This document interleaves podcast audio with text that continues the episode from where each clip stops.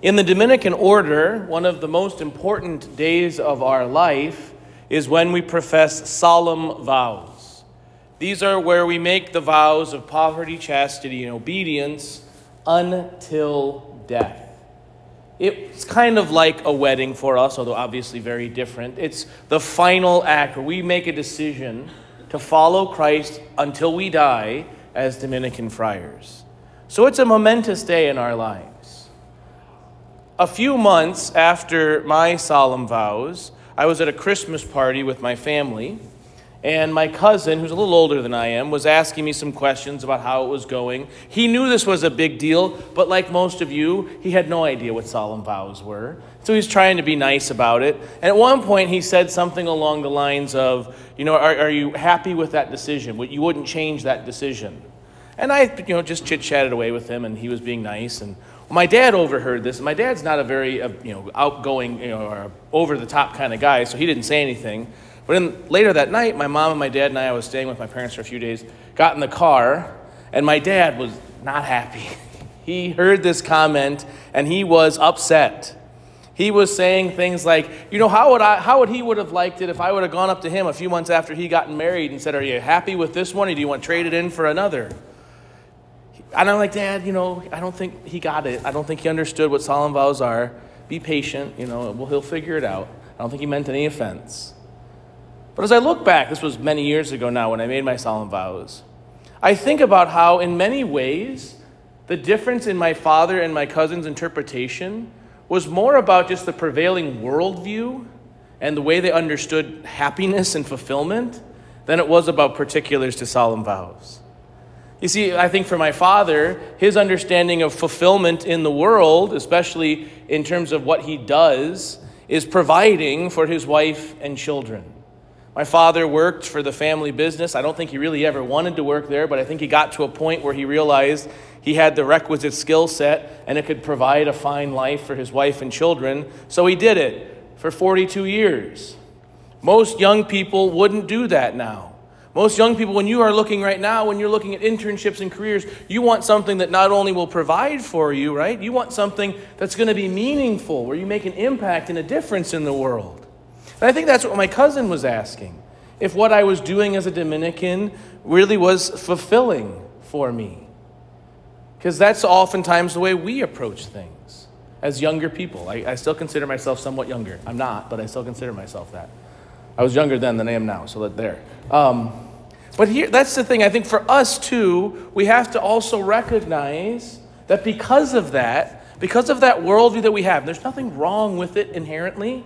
But because of that, where we look at what we're going to do from, is this going to be fulfilling for me, we have a very steep learning curve with regards to discipleship of Jesus Christ. Because Jesus doesn't come to us and say, I will do all of these wonderful things for you. It'll be fun. It'll be easy. Come and follow me. He invites us to follow him, but he invites us to give up everything in order to do so. He offers us eternal life, but we may not have that right here and right now.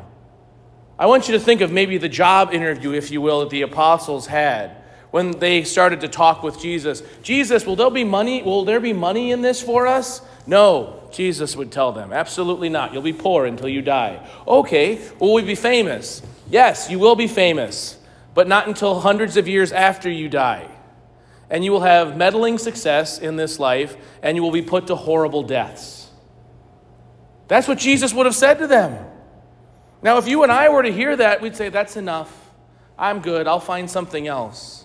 But so often we do that in relationship to the Lord, don't we? We may not say it out loud, but we see the cost of discipleship. We see the reality of it, and we stand back.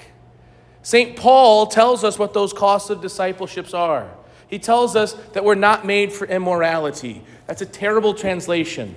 The word here in Greek is porneia, which is sexual immorality. The costs of following Jesus, let's be honest, are that sexual immorality has no place in our life. And yet, we live in a world that says if that feels good, if you feel that way, pursue it, you're fine. This is a challenge for us. This is a steep learning curve for us. And so we rejoice in the fact that when Jesus calls us, he doesn't say you have to change everything right now. What does he say? Come and you will see. The first thing in the Gospel of John, when Jesus calls the apostles, is he invites them into intimacy, into union. And he does the same with you and with me. He knows our brokenness. He knows the challenges that are in front of us. He knows the weight of our sins, and he knows the burdens that we have endured. And he looks into our hearts, and he says, come and you will see. Bring me your burdens. Bring me your hearts. Come and abide with me. And what is the promise that he makes to us? Is that he will make his heart one with our heart. St. Paul said this so beautifully, your body is a temple of the Holy Spirit. And in baptism we know that we become one with God through the indwelling of the Holy Spirit. So wonderful and so perfect is God's union with us that our bodies are in a way, way more sacred than this church. Because we are united spiritually with the indwelling of the Holy Spirit. We are one with God.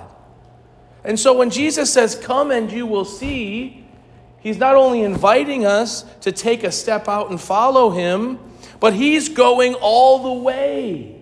He's coming into the depths of our hearts. He's uniting himself with us so that we can be free. And so we are left with a choice.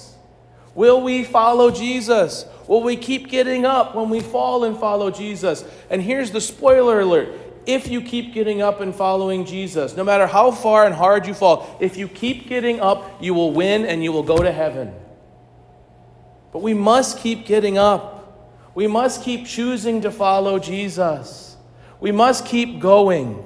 We must recognize that Jesus is present to us in the same way he was to Andrew and Peter. In a few minutes, I will hold up the consecrated bread, broken for us, and say what? The words of John the Baptist, behold the Lamb of God. And we, sinners that we are, broken that we are, will receive in the Holy Eucharist God into our very flesh. What Peter and Andrew experienced in the gospel pales in comparison to what you and I will receive in a few minutes. And so we must go and see. We must, like Samuel, stand up and say, here I am. I don't quite get this. I don't quite understand. The ways of the Lord are foreign to me in so many ways. And I say this as someone who's been in religious life for more than 15 years. They're still foreign to me. And yet, what must we do every morning? Jesus, I love you. I want to be with you. I want to follow you. And when we do that, we are free. But it takes an awful lot of courage and conviction. And it requires a lot of us. But Jesus looks at us as he looked at Andrew and the other disciple. And with a smile and a wink, he stares into the depths of our hearts with love that will just engulf us in passion, in joy, in hope. He hears the questions. He knows the ache, and he says to us, come and you will see.